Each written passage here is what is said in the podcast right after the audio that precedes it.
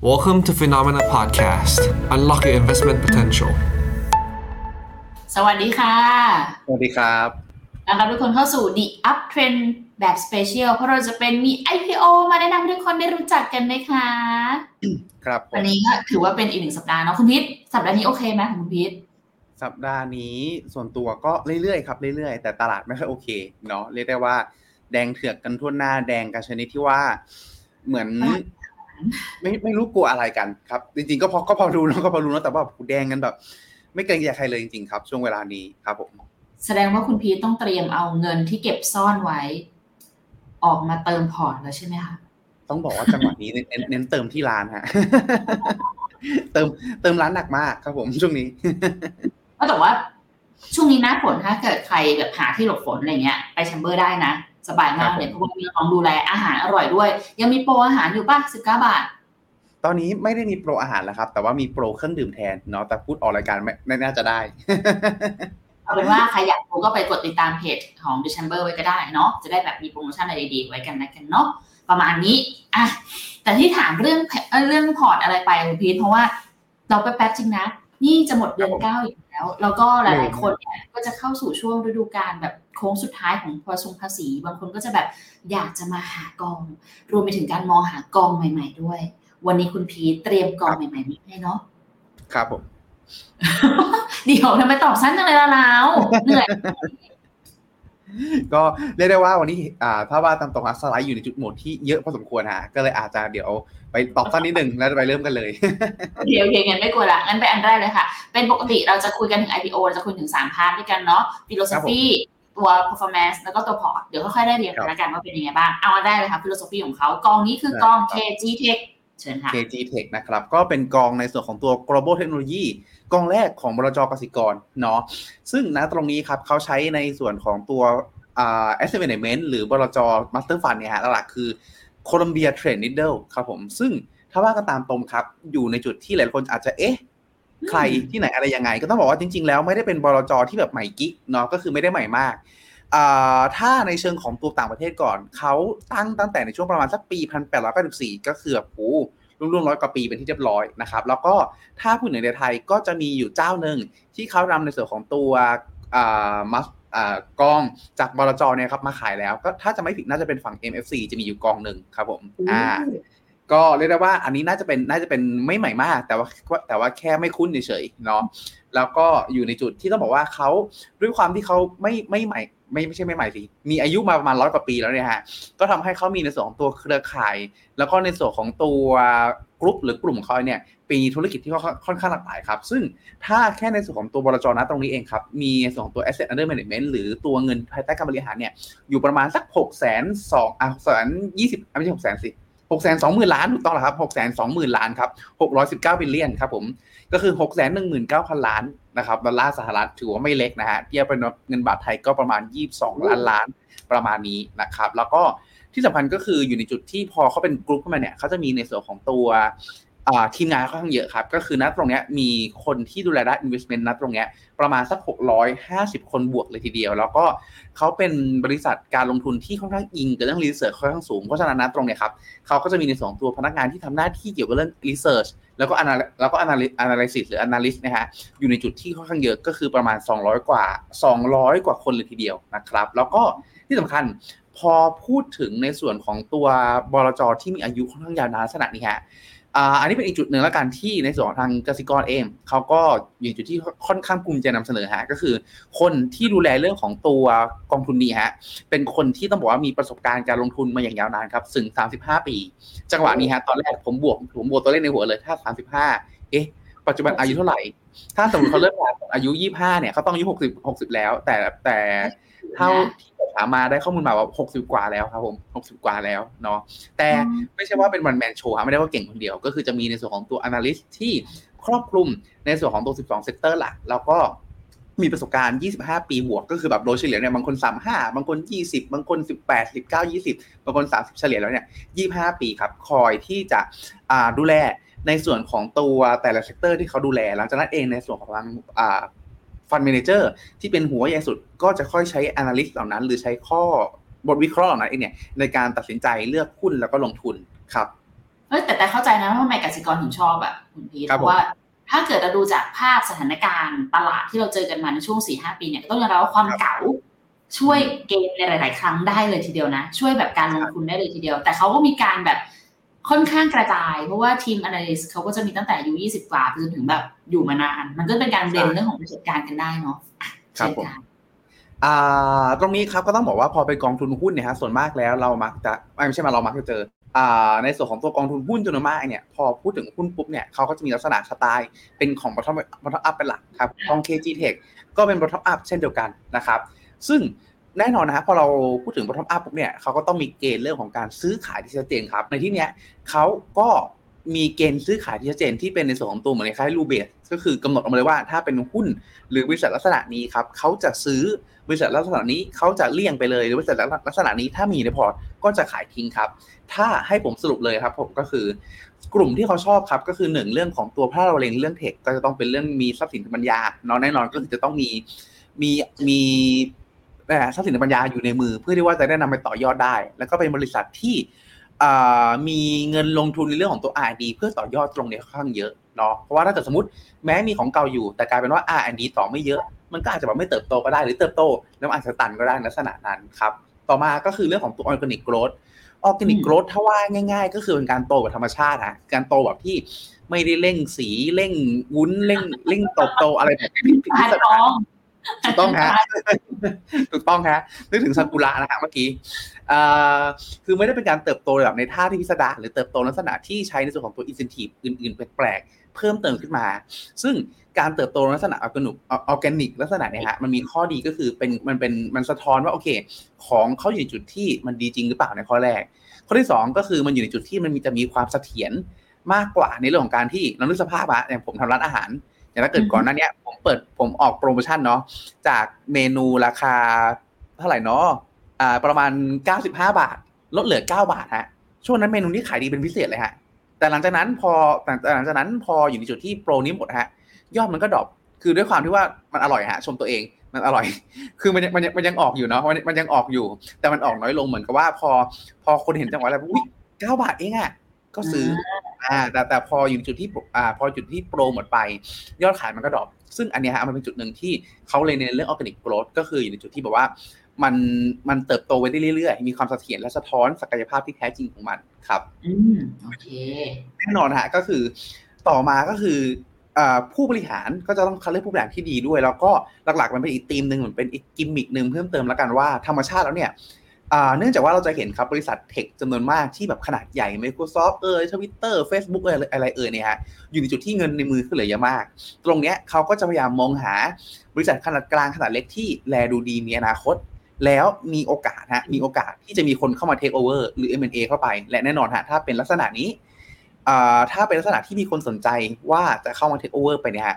จุดสำคัญก็คือช่วงการเทคโอเวอร์กันเนี่ยแน่นอนต้องมีการต่อรองกันหลาย ๆ ครั้งราคามันก็จะได้ดีกว่าในลักษณะนั้นครับ แต่ไม่ได้เป็นเป้าหมายสำคัญครับ ไม่ใช่ว่ากองนี้ร้อยเปอร์เซ็นต์จะไปหาหุ้นที่จะถูกเทคโอเวอร์แล้วซื้ออย่างเดียว แต่แค่เป็นเป็นจุดที่เรียกได้ว่าเป็นเหมือนกับตัวเร่งกำไร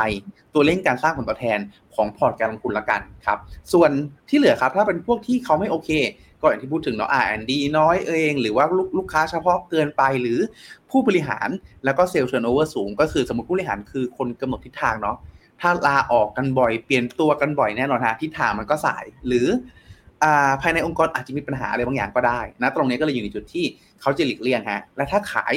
ถ้าสมมติบังเอิญซื้อมาแล้วไอ้บริษัทที่เราคัดแล้วว่าดีแล้วบังเอิญซื้อมาแล้ว แล้วสถานการณ์เปลี่ยนไปครับ ก็แน่นอนฮะก็จะเรื่องก็จะดูในเรื่อง bottom up เป็นหลักเรื่องของตัวเช่น ราคาขึ้นไปถึงอ่าเป้าหมายแล้ว แล้วไม่มีอัพไซด์แล้วไปต่อไม่ได้แล้ว พื้นฐานเปลี่ยนแปลงพื้นฐานออนแอร์หรือการควบรวมกิจการหรือการซื้อกิจการฮะแล้วไม่เป็นผลดีสมมติณวันหนึ่งอยู่ดีๆ Facebook นึกครึ้มใจฮะไปซื้อบริษัทอ่า Exxon Mobil อืมอยู่ดีๆแบบซื้อบริษัทน้ำมันเข้ามาอะไรเงี้ยมันจะมีความแบบงงๆมึนๆกับชีวิตและอาจจะไม่เป็นผลดีต่อบริษัท อันย้ำฮะอันนี้ยกตัวอย่างให้เห็นภาพเนาะลักษณะเนี้ยกลายเป็นการควบรวมที่ไม่เป็นผลดีต่อบริษัทเขาก็อาจจะมีการพิจารณาขายออกครับ ก็ เป็นเรื่องของตัวการ manage ความเสี่ยง ในลักษณะที่เน้นเรื่องของตัว bottom up เป็นหลักครับ แต่ครับผมเชื่อเลยเอาฮะไม่ทันแค่จะบอกว่าถ้าเกิดใครสนใจตัวกองเนี้ย ควรจะแคปหน้าเมื่อกี้ไว้นะ เพราะว่าหน้าเมื่อกี้ถือว่าเป็นหน้าที่บอกได้หมดเลยนะคะว่าจะเข้าด้วยเหตุผลอะไร และจะออกด้วยเหตุผลอะไร และจะไม่เข้าด้วยเหตุผลอะไร มันครบเลยนะทั้งสามอันจะได้แบบเผื่อใครสนใจเพราะเห็นตัวคำถามหลายๆคนน่าจะสนใจกองนี้อยู่ด้วยนะคะ ครับผมต่อได้เลยค่ะคุณเพชรแล้วก็อีกจุดหนึ่งฮะที่ผมมองว่าเป็นทั้งในเรื่องของตัวโอกาส แล้วก็การ manage ความเสี่ยงครับก็คือ เรื่องของตัวสไตล์การลงทุนฮะเขาเน้นคือตัวกราฟก็คือ growth at reasonable price หรือมองไปหาหุ้นเติบโตที่มีมูลค่าที่เหมาะสม ก่อนหน้านี้เราจะได้ยินเรื่องของตัว growth at growth at any price คือไม่รู้ล่ะแพงเท่าไหร่แต่ถ้ามันมี growth ฉันซื้อ อันนี้ฮะเขาซื้อหุ้นที่ growth อ่าที่ที่เติบโตแล้วก็มีมูลค่าที่เหมาะสม เพราะฉะนั้นเองเนี่ย พอของที่มันไม่ได้แพงมากจนเกินไปดาวไซด์มันก็จำกัดลงมาในข้อแรก ข้อที่2ครับก็คือในเรื่องของการที่เขากระจายลงทุนในหุ้นอยู่ที่ประมาณสัก 50ถึง80 ตัว ก็คือไม่ได้เป็นแบบ high conviction ตัวหนึ่งไม่ได้ถือเป็น 10%อะไรลักษณะนั้น และถ้าเราไปดูในส่วนของตัว top 10 เนี่ย อันดับแรกก็แค่ประมาณสัก 7%เท่านั้นเอง แล้วก็พออันดับที่ 10 เนี่ย ก็เหลือเพียงแค่ประมาณสัก 2-3%เท่านั้นเอง เพราะฉะนั้นตรงนี้มันก็กระจายความเสี่ยงในเชิงจำนวนค่อนข้างเยอะแล้วรวมไปถึงอีกข้อหนึ่งครับก็คือ จะถือหุ้นที่ไม่ได้มีเบต้าสูงเกินไป ค่าเบต้าเนี่ยฮะมันคือค่าที่สมมติถ้าเทียบกับในที่นี้คือ MSCI World Information Technology นะครับ ถ้าสมมติตัวดัชนีตัวนี้มันขึ้น 10 ถ้าค่าเบต้า1.2 มันคือมันคือกองทุนเนี้ยจากหุ้นตัวเนี้ยจะขึ้นได้อ่า12%กรณีกับกัน ถ้าเกิดตัวดัชนี MSCI เมื่อกี้ ปรับตัวลง 10 ในส่วนของตัวหุ้นตัวเมื่อกี้ก็จะปรับตัวลง 12%ด้วยนะครับเพราะฉะนั้นเองเนี่ยเขาจะพยายามเลือกหุ้นที่มีเบต้าแต่ไม่สูงมากนะครับเพื่อที่ว่าอะไรเพื่อที่ว่าสมมติในกรณีที่มันปรับตัวลง มันปรับตัวลงจะได้ปรับตัวลงเบากว่า เรียกได้ว่าหลักๆเองเนี่ยเขาพยายามจะลดดาวไซฮะในช่วงลงขอลงน้อยกว่าเนาะแล้วก็ต้องบอกว่าถ้าเราย้อนกลับไปดูก็ถือว่าทำได้ค่อนข้างตามเป้าหมาย ในช่วงเวลาที่ขึ้น ก็ขอขึ้นในระดับที่มากกว่า ซึ่งเป็นเรื่องปกติของกองทุนอยู่แล้ว แต่ว่าอันนี้ต้องบอกว่า อยู่ในจุดที่ถือว่าเขาทำในเรื่องของตัว manage downside ได้ค่อนข้างดีเลยทีเดียวครับก็ถือว่าเอามาช่วยปิดจุดอ่อนหรือ pain point แล้วกันเนาะของนักลงทุนที่เวลาเราจะลงในกอง tech อะค่ะมักจะเจอกับความผันผวนของตลาดหรือตัว beta ค่อนข้างสูง อันนี้ก็ถือว่าเป็นหนึ่ง concern ที่กองนี้เขาใช้ดูนั่นเอง แม่ใช่เมื่อกี้อะไรแวบมาคุณพีทอ๋อเปล่าครับเมื่อกี้เมื่อกี้ลั่นนะฮะครับผม ก็อันนี้จะเป็นตัว performance ครับ ก็ต้องบอกว่าในอ่าตัวกองหลักเองเนี่ยเขาเปิดมาค่อนข้างยาวนานแล้วเนาะแต่ว่ากองค้าที่เป็นในส่วนตัวลูกค้าสถาบันครับ เพิ่งเปิดในช่วงประมาณสัก 2019 นะครับผมแล้วก็อ่ามีการปรับตัวขึ้นค่อนข้างดีครับสำคัญก็คือช่วงเวลานี้ครับ ช่วงเวลาที่ตลาดหุ้นเป็นขาขึ้นในในกลุ่ม tech ฮะโดยเฉพาะยิ่งในการปรับตัวขึ้นช่วงต้นปีที่ผ่านมา เป็นการปรับตัวขึ้นโดยนำโดยกลุ่มเจ็ดนางฟ้าครับ ที่ถ้ากองไหนก็ตามไม่มีในส่วนตัวเจ็ดนางฟ้าเนี่ยจะค่อนข้าง underform underperform ครับแต่กลายเป็นว่ากองทุนนี้ครับแม้จะมีเจ็ดนางฟ้าอยู่น้อยมากฮะก็ยังสามารถสร้าง performance ในระยะยาวให้ออกมาได้เนี่ยถือว่าชนะฮะแต่ชนะเพียงแค่เล็กน้อยเนาะก็มาแค่สองจุดสองเปอร์เซ็นต์นะครับแต่สำคัญก็คือช่วงเวลาที่ลงครับจะเห็นได้ว่าตัวสีขาวๆครับเขาก็ปรับตัวลงน้อยกว่าเนาะแล้วก็ช่วงนี้อาจจะมี underperform เล็กน้อยนะครับพอเราไปดู ในส่วนของตัวปักหมุดกันบ้างภาพนี้ค่อนข้างชัดครับ ก็คือ year to date ฮะ ตัวกลุ่มเทคทั้งหมดขึ้น 30%กองนี้กองแม่นะครับ กองแม่ขึ้นได้ 25%โดยที่หลักๆฮะมีกลุ่มเจ็ดนางฟ้าอยู่น้อยมาก ถ้าเราไปดูใน S&P 500 เนี่ยเรียกได้ว่ากลุ่มเจ็ดนางฟ้าเนี่ยกิน Market Cap ไปแบบล่อไปครึ่งหนึ่งเลยเป็นที่เรียบร้อยฮะแต่อันเนี้ยรวมๆแล้วเนี่ยมีอยู่ค่อนข้างน้อยอ่ายังสร้าง performance ได้ใกล้เคียงกันกันขนาดนี้ เพราะฉะนั้นเองเนี่ยมันเป็นจุดหนึ่งที่ค่อนข้างสะท้อนว่า การเลือกหุ้นของเขาเองเนี่ยอยู่ในจุดที่ถือว่าทำได้ค่อนข้างดีทำให้ตลาดปัจจุบันมีความกระจุกตัวสูงมาก เขาไม่จำเป็นต้องกระจุกตัวตาม แต่ก็สร้างผลตอบแทนได้ใกล้เคียงกัน แล้วก็พอไปดูในเชิงของความเสี่ยงครับ เรื่องของตัวผลตอบแทนที่ปรับอ่าแม็กซ์ดาวก็อยู่ในจุดที่ถือว่าสลับกันแพ้สลับกันชนะครับสลับกันแพ้สลับกันชนะ ถ้าเทียบกับในส่วนของตัว benchmark เนาะแต่แต่แต่อันนี้ผมมี insight insight อ่าวันนี้วันนี้ก็คือได้คุยกับทางบลจกสิกรฮะก็ต้องบอกว่าเขา มีจุดที่นำเสนอแล้วกันเนาะว่าถ้าเกิดเทียบกับในส่วนของตัวฝั่งไทยเองเนี่ยถ้าโอเค ถ้าเราดูเทียบกับ benchmark มีจุดที่ถือว่ามีสลับแพ้สลับชนะเนาะแต่ถ้าเทียบกับในส่วนของตัวฝั่งไทยเองเนี่ยเขาใช้คำพูดได้ว่าเรื่องของ drawdown เนี่ยเขาไม่น้อยหน้าใครฮะไม่ใช่ลงเยอะนะ ไม่ใช่ลงเยอะนะ ลงน้อย ลงน้อย ลงน้อยนะครับ เดี๋ยวจะตกใจกัน ลงน้อยนะลง ฉันก็สูงกว่าใครเพื่อนไม่ใช่ ไม่ใช่ลงห้าสิบตาอะไรอย่างนี้ ไม่ใช่ไม่ใช่ไม่ใช่นะฮะคือทำได้ดีช่วงช่วงลงค่อนค่อนข้างลงน้อยกว่าครับผมเมื่อเทียบกับในส่วนของตัวเพียเนาะเพราะฉะนั้นนะตรงนี้ครับเนื่องด้วยอ่าถ้าใครก็ตามที่แบบมองหากองทุนที่เป็นสไตล์ของเทคเนาะแล้วก็มีค่าเบต้าที่ไม่สูงมาก แล้วก็มีในเรื่องของตัวการ manage เรื่องของตัวระดาวที่ค่อนข้างดีหน่อยเนี่ยตัวผมว่าถ้าดูจาก performance ดูจากสไตล์การบริหารเมื่อกี้ก็มีความน่าสนใจ ครับ ยกมือถามนิดนึงค่ะ แสดงว่าเขาเน้นเป็นหุ้นไม่ได้ใหญ่มากถูกไหมคะถูกต้องครับอันนี้เรียกได้ว่าเป็นเป็นจุดหนึ่งเลยที่เขาค่อนข้างให้ความสำคัญเลย เพราะว่าหลักเองเนี่ยฮะเขามองเรื่องของตัวสองฝั่งเนาะทั้งในเรื่องของตัวโอกาสที่จะเติบโตในอนาคต แล้วก็อีกฝั่งหนึ่งก็คือเรื่องของตัวโอกาสที่จะถูกเมิร์ชหรือถูกควบรวมได้ด้วยครับอ่าอ่ารวมไปถึงอันนี้ผมเสริมเองแล้วกันอีกจุดหนึ่งก็คือ อาจจะเป็นในเรื่องของการที่ว่ามันเป็น เขาเรียกว่าไงดีฮะมันเป็นพอเป็นหุ้นขนาดกลางขนาดเล็ก ขนาดกลางลงมาไม่ใช่ขนาดเล็กเนาะขออภัย ขนาดกลางลงมาเนี่ยครับหลายครั้งเอง มันจะมีโอกาสรอดจากในส่วนของตัวนโยบายที่แบบ เคยถูกโจมตีในช่วงก่อนหน้านี้ ก็คือเรื่องของตัวกฎหมายต่อต้านการผูกขาด อันนี้เราเคยได้ยินช่วงคุณโจไบเดน ก่อนจะขึ้นมาเนาะก็พูดถึงแล้วผมเชื่อว่าเดี๋ยวอนาคตข้างหน้าเนี้ยน่าจะมีกลับมาพูดถึงอีกครั้งหนึ่งเพราะมันเข้าเข้าใกล้ช่วงหาเสียงกันเป็นอ่าในช่วงปีหน้าอีกครั้งหนึ่งครับก็อันเนี้ยอาจจะเป็นอีกแก้หนึ่งแล้วกันที่กองอาจจะไม่ได้ตั้งใจหรือเปล่าก็ไม่รู้ แต่ถ้าเกิดมองหาในส่วนของตัวกองที่จะได้รับเอฟเฟกจากเรื่องของตัวกฎหมายต่อต้านการผูกขาดเนี่ยกองนี้อาจจะเป็นอีกตัวเลือกหนึ่งครับอืมหมายถึงว่าเขาจะได้รับผลกระทบน้อยถูกไหมคะได้ผลกระทบน้อยใช่ไม่ใช่ไม่ใช่ไม่ได้รับน้อยแต่ได้รับน้อยครับ โอเคไปต่อค่ะอุ้ยหน้าตานะใช่ครับ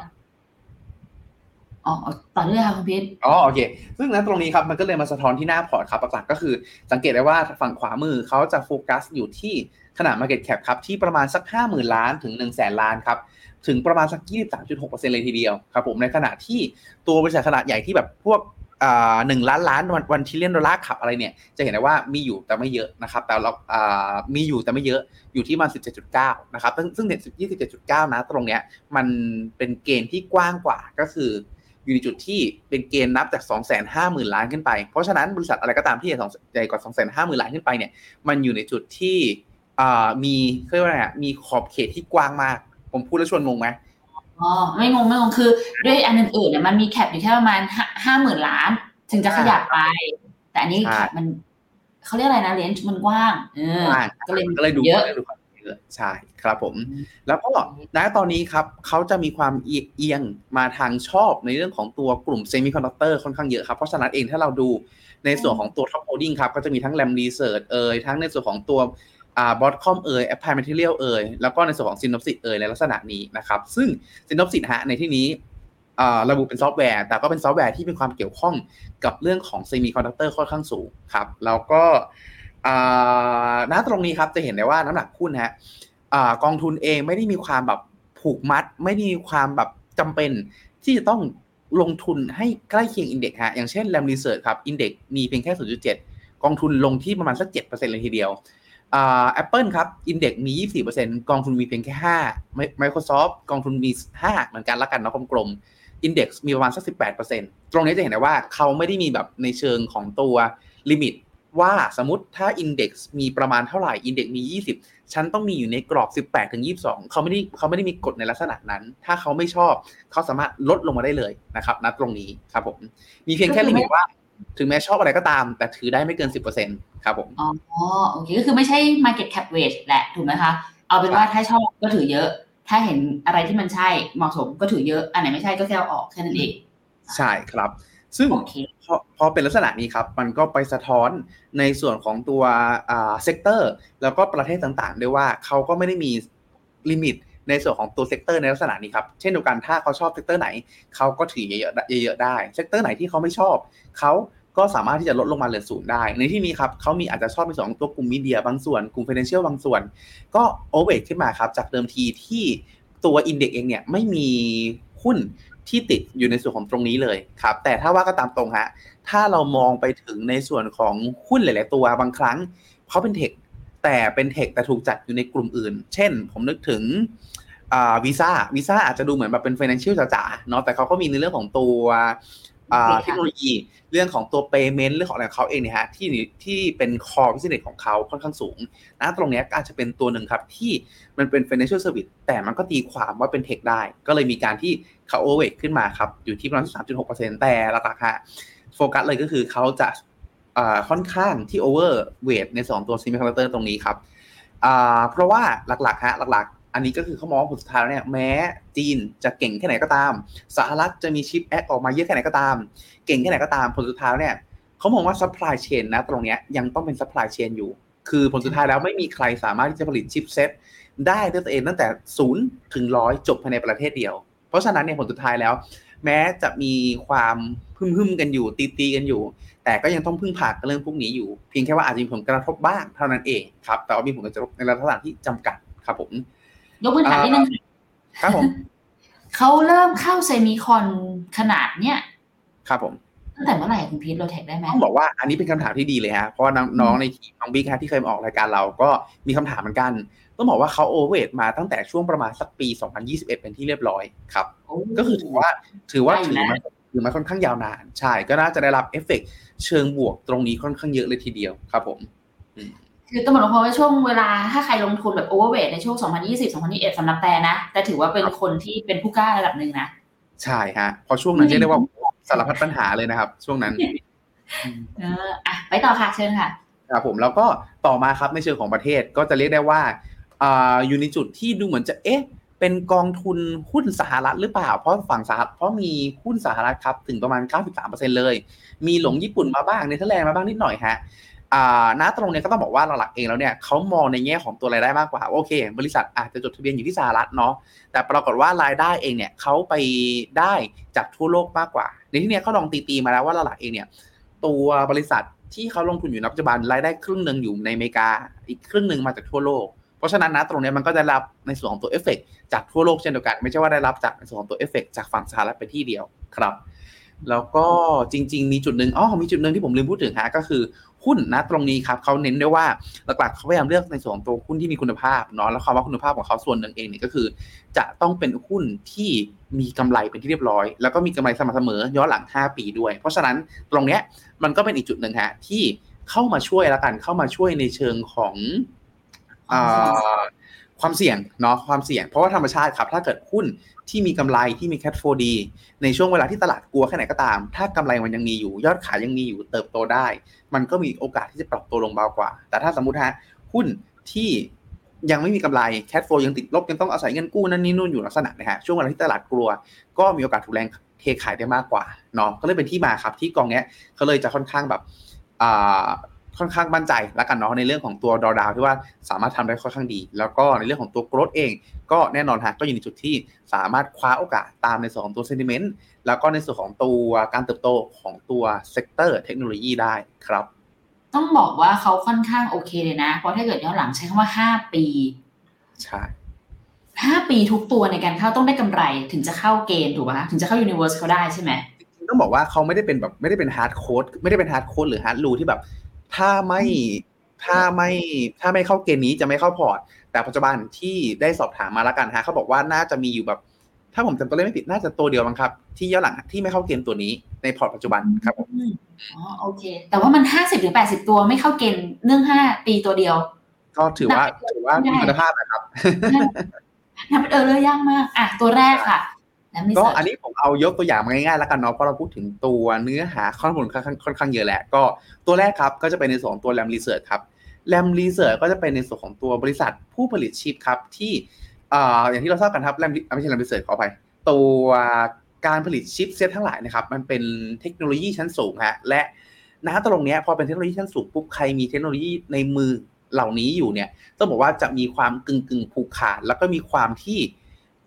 คู่แข่งรายรายใหม่เนี่ยจะเข้ามาได้ค่อนข้างยากครับ ซึ่งในส่วนของตัวธุรกิจเนี่ยฮะธุรกิจของหมวดแรมรีเสิร์ชเองนะครับอ่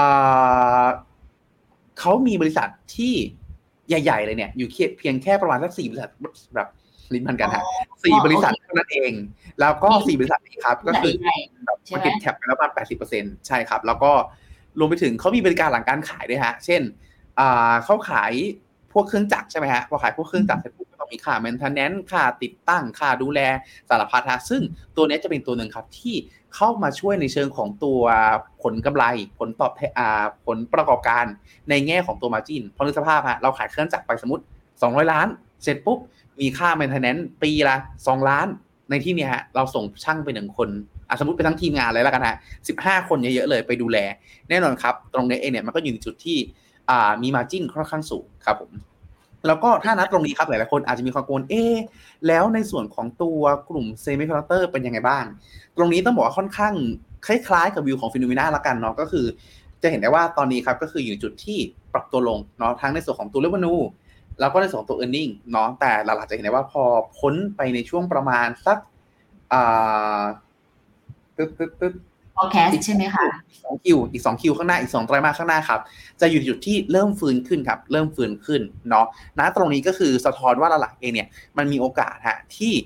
ตัว semiconductor ที่เคยมียอดขายตกลงมาในช่วงก่อนหน้าเองเนี่ยอาจจะใกล้และใกล้พ้นจุดใกล้ใกล้พ้นจุดต่ำสุดเป็นที่เรียบร้อยเนาะและการที่เข้าลงทุนในช่วงเวลานี้เองก็มีโอกาสครับที่อาจจะไม่ได้จุดต่ำสุด แต่ก็ถือว่าเป็นจุดที่มีความน่าสนใจ ถ้าเราซื้อได้ใกล้เคียงกับจุดต่ำสุดของเขาครับผมซึ่งอันนี้เมื่อกี้ผมแอบเห็นแวบๆคำถามในข้างนอกฮะมันก็ส่งผลครับต่อในส่วนของตัวเกาหลีใต้ด้วย ที่เกาหลีใต้เองเขาก็มีเรื่องของตัวซัมซุงฮะที่เป็นความเกี่ยวข้องกับเรื่องของตัว chipset ค่อนข้างเยอะนะครับผมนะตรงนี้ก็เลยเป็นที่มาที่เกาหลีใต้เองเนี่ยตัว SCBKEQTG ที่อยู่ในพอร์ตของ FINNOMENA เราเลยยังแนะนำถือต่อ แต่เดี๋ยวค่อยไปพูดตรงนั้นละกันเนาะ ต่อมาครับผมบริษัทต่อเนื่องก็คือ Synopsys ครับ Synopsys ตรงนี้เป็นบริษัทที่ขึ้นชื่อว่าซอฟต์แวร์ฮะแต่เป็นซอฟต์แวร์ในลักษณะที่ต้องบอกว่าอ่าก็ยังมีความเกี่ยวข้องกับในส่วนของตัวเซมิคอนดักเตอร์ครับเขาเป็นบริษัทที่ขายขายซอฟต์แวร์ในการออกแบบในส่วนของตัวชิปเซตทั้งหลายฮะแล้วเหมือนกันนะพอเทคโนโลยีชั้นสูงพวกนี้ซอฟต์แวร์ก็ต้องมีความซับซ้อนเพิ่มเติมมากขึ้นด้วยครับ ตัวธุรกิจของซินอ p ซิสตรงนี้มีความมีความกระจุกยิ่งกว่าอีกครับ ก็คือหลักๆ ธุรกิจอ่าบริษัทที่ทำธุรกิจลักษณะนี้มีมีเจ้าใหญ่เนี่ยมี3บริษัทด้วยกัน กิน Market Cap ประมาณสัก 80%เลยทีเดียวครับผมแล้วพอเป็นลักษณะนี้ครับก็ต้องบอกว่าอยู่ในจุดที่เขามีมาจิ้นค่อนข้างสูงครับตามสไตล์ของบริษัทซอฟต์แวร์แล้วก็คล้ายๆกันฮะก็คือ พอในช่วงอ่าหลังจากนี้เองก็อยู่ในจุดที่ตัวเ e เวนูแล้วก็ในส่วนของตัว e a r n i n g เนี่ยยังอยู่ในจุดที่เติบโตไปได้เรื่อยๆเนาะเพียงแต่ว่าเติบโตแล้วเพียงแต่ว่าเติบโตแล้วจริงแต่ว่ามีการ drop ลงในช่วงช่วง สองไตรมาสหลังจากนี้ แต่ถามว่า drop ลงมาในที่นี้ก็คือเป็นการแค่เติบโตน้อยลงที่น้อยลงมาเฉยๆเพราะอะไร เพราะว่านึกสภาพอะว่าถ้าเกิดสมมติเขาจะมีการออกแบบในเรื่องของตัวชิปเซตสั่งผลิตชิปเซตนั่นนี่นู่นทั้งหลายเนี่ยตัวซอฟต์แวร์จะเป็นตัวหนึ่งที่มันเหมือนเป็นตัวต้นทางฮะเพราะฉะนั้นมันเลยมีคำสั่งซื้อเข้ามาก่อนใช้บริการก่อนแล้วก็ผลิตชิปเซตแล้วส่งต่อไปยังกลุ่มฮาร์ดแวร์ที่ผลิตขึ้นมาตัดแผ่นซิลิคอนทิ้ง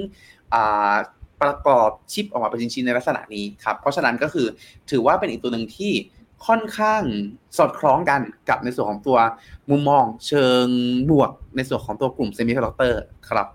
แต่ต้องบอกว่าอันนี้เป็น forecast โดยอ่าอิงจาก base เทคโนโลยีที่เกิดขึ้นณตอนนี้ครับผซึ่งมถ้าเกิดสมมติมันมีเทคโนโลยีที่มันออกมาใหม่กว่านี้ นั่นหมายความว่าการออกแบบชิปเซ็ตก็อาจจะได้รับความนิยมอีกทีหนึ่งมันก็อาจจะทำให้ครับปรับภาพไปได้เหมือนกัน แต่นี่เป็นแค่ณตอนนี้นะทุกคน ใช่ อันนี้คือภาพ อันนี้คือภาพระยะสั้นเนาะ ภาพระยะสั้น คือถ้าเกิดภาพระยะยาวสมมติฐานหลักของเขาคือมันแบบมันมีความจำเป็นมากขึ้นเรื่อยๆฮะ คือเราได้เห็น smart smart TV smart watch smart ตู้เย็น อ่า สารพัดฮะ smart ไมโครเวฟอะไรอย่างเงี้ยฮะ สารพัดเลย เพราะฉะนั้นเนี่ยมันเลย มันเลย อ่า นึกถึงง่ายๆว่าถ้าทุกอย่างจะ smart ขนาดเนี้ยชิปเซ็ตยังไงก็จำเป็น มันก็เลยเป็นเรื่องของตัว megatrend ระยะยาวมากกว่า ครับ แต่ระยะสั้นก็จะเห็นได้ว่า ก็ถือว่าค่อนข้างน่าสนใจในโอกาสที่จะฟื้นตัวในอนาคตระยะสั้นนี้ครับ ต่อมาอันนี้ฉีกออกมาฉีกแนวออกมาบ้างครับเซมิคอนดักเตอร์ไปสองตัว ตัวที่สาม GoDaddy ฮะ ผมผมข้องใจฮะทำไมถึงใช้เว็บนี้อ่าชื่อ GoDaddy เนาะเพราะว่าเพราะว่ามันเพราะว่าชื่อ เพราะว่าตัวธุรกิจเขาเองเนี่ย เป็นธุรกิจผู้ให้บริการจดทะเบียนชื่อ domain name ชื่อโดเมนที่ใหญ่ที่สุดในโลก ใช่ฮะ แล้วก็แต่ชื่อ Domain GoDaddy หรือหรือหรืออาจจะออกแนวแบบอ๋อแล้วก็แล้วก็นอกจากจด ชื่อโดเมนที่ใหญ่ที่ใหญ่ที่ใหญ่สุดในโลกแล้วครับเขายังมีเรื่องของตัวแพลตฟอร์มการให้บริการในเชิง marketing ออนไลน์ทั้งหลายด้วย เช่น สมมติคุณอยากสร้างเว็บไซต์ขึ้นมา แล้วมาอ่า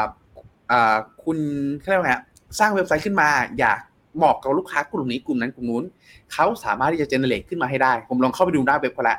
เรียกได้ว่าค่อนข้างน่าใช้ user friendly น่าใช้แลดูใช้ง่ายครับ พอผมเสิร์ชไปครั้งเดียวปั๊บครับ หลังจากนั้น Facebook ผมเต็มไปด้วยแบบ GoDaddy อ่า marketing campaign นั่นนี่นู่นยิงแอดเต็ม Facebook ผมเลยฮะก็แต่ก็คือถ้าเกิดเรามองภาพในระยะยาวครับ ย้อนกลับมาตรงนี้แล้วกันเนาะก็คืออ่าอย่างที่เราทราบกันฮะธุรกิจออนไลน์ การค้าขายของออนไลน์เนี่ยมันเป็นอะไรที่จำเป็นมากขึ้นเรื่อยๆ ไม่ใช่จำเป็นสิเรียกว่าเรียกว่าเป็นอะไรที่เป็นยอดนิยมมากขึ้นเรื่อยๆ แล้วก็จำเป็นในแง่ของธุรกิจ อย่างเช่น Finnomena เองเราก็เกิดขึ้นมาได้เพราะในส่วนของตัวเว็บไซต์เนาะอ่า ในส่วนของตัวห้างร้านเล็กๆ ทั้งหลายเหล่านี้ เรียกได้ว่าเดี๋ยวนี้ก็ขึ้นไปอยู่ออนไลน์กันซะเยอะ ไม่ว่าจะเป็น Facebook เอง TikTok เองอะไรเอง แล้วก็ทำเว็บไซต์ขึ้นมาทั้งนั้นนะครับ เพราะฉะนั้นนะตรงเนี้ยเขาก็เลยเหมือนเข้ามาตอบโจทย์นะตรงนี้ฮะในเมื่อทุกคนมุ่งสู่ออนไลน์กัน เขาไม่ไม่ได้ไม่ได้มุ่งสู่ออนไลน์ด้วย แต่เป็นผู้ให้บริการที่จะช่วยทุกคนอ่ามุ่งสู่ออนไลน์นะตรงนี้ ผมเปรียบเสมือนเนี่ยฮะสมัยก่อนเขาตื่นทองกัน ทุกคนจำนวนมาก ไปขุดทองกัน คนที่รวยฮะรวยชัวร์ๆคือคนขายจอบขายเสียม ขายอุปกรณ์อ่าขุดทองเหล่านั้นใช่ฮะอันนี้ก็คือเป็นอีกตัวหนึ่งครับที่อ่าอยู่ในโหมดนั้นก็คือทุกคนมุ่งสู่ออนไลน์เขาก็ขายเครื่องมือมุ่งสู่ออนไลน์ในลักษณะนี้ครับผม ก็ถือว่ามีความน่าสนใจครับ แอบแอบไปเซิร์ชมานิดหน่อย GoDaddy จริงๆ ตอนแรกเขาไม่ได้ชื่อ GoDaddy ด้วยนะอ่าครับผมชื่ออะไรครับ Max แล้วค่อย Max เปลี่ยน Joe Max ชื่อบริษัทในอเมริกาตอนแรกชื่อ Joe Max แล้วก็น่าจะเปลี่ยนชื่อผู้ก่อตั้งใช่ โอเคฮะเลยบอกอะต่อค่ะ performance อ่าก็ในส่วนของตัวการ IPO ครับจะ IPO ถึง 29 นี้นะครับแล้วก็เปิดเสนอขายครับหลัง IPO วันที่ 5 ตุลาคมเป็นต้นไปเนาะก็สาถ้าเกิดสนใจซื้อผ่านฟินโนก็สามถ้าเกิดซื้อหลัง IPO ครับก็วันที่ 5 ตุลาคมเป็นต้นไปนะครับถ้าช่วงเวลานี้น่าจะเป็นการโทรโทรทำรายการก่อนนะครับอืมอ่าสำคัญคือถ้าซื้อในช่วง IPO ครับอ่าค่าธรรมเนียมเพียงแค่ 1%ครับแต่หลัง IPO อยู่ที่ 1.5 ถ้าใครก็ตามที่ เป็นนักลงทุนที่อ่อนไหวต่อในเรื่องของตัวค่าธรรมเนียม ช่วง IPO น่าจะเหมาะสมกว่านะครับโดยเฉพาะยิ่งถ้าถ้าว่ากันตามถ้าว่ากันตามตรงช่วงนี้ ตลาดก็ปรับฐานลงมา ถ้าสมมติสนใจที่จะทยอยซื้อของซื้อของครับอย่างนี้แล้วกัน คือถ้าแบบใครอยากทยอยสะสมเนาะก็ถือว่าน่าสนใจอาจจะแบบมีสักไม้ติดมือก็ได้ถ้าสนใจในกองทุนนี้นะครับและแน่นอนครับพอเป็นกองทุนลักษณะนี้ก็เป็นกองทุนความเสี่ยงเลเวล7นะครับถือว่าความเสี่ยงค่อนข้างสูงเป็นกองทุนหมวดอุตสาหกรรมนะครับ เพราะฉะนั้นจะมีโอกาสเติบโตได้เยอะเนาะแต่ก็อาจจะมีผลได้รับผลกระทบจากปัจจัยเฉพาะตัวที่เกี่ยวข้องกับกลุ่มเทคโนโลยีได้ค่อนข้างเยอะนะครับ แล้วก็ซื้อไม่แพงครับซื้อไม่แพง ซื้อขั้นต่ำครั้งแรก 500 บาทครั้งต่อไป 500 บาทเท่านั้นเองนะครับผม โดยรวม ครับผมอืมเชิญเลยฮะก่อนค่ะก็จะบอกว่าตอนนี้คุณพีทมาถึงจุดสุดท้ายแล้วทุกคน แล้วเห็นคำถามหลายๆคนแบบ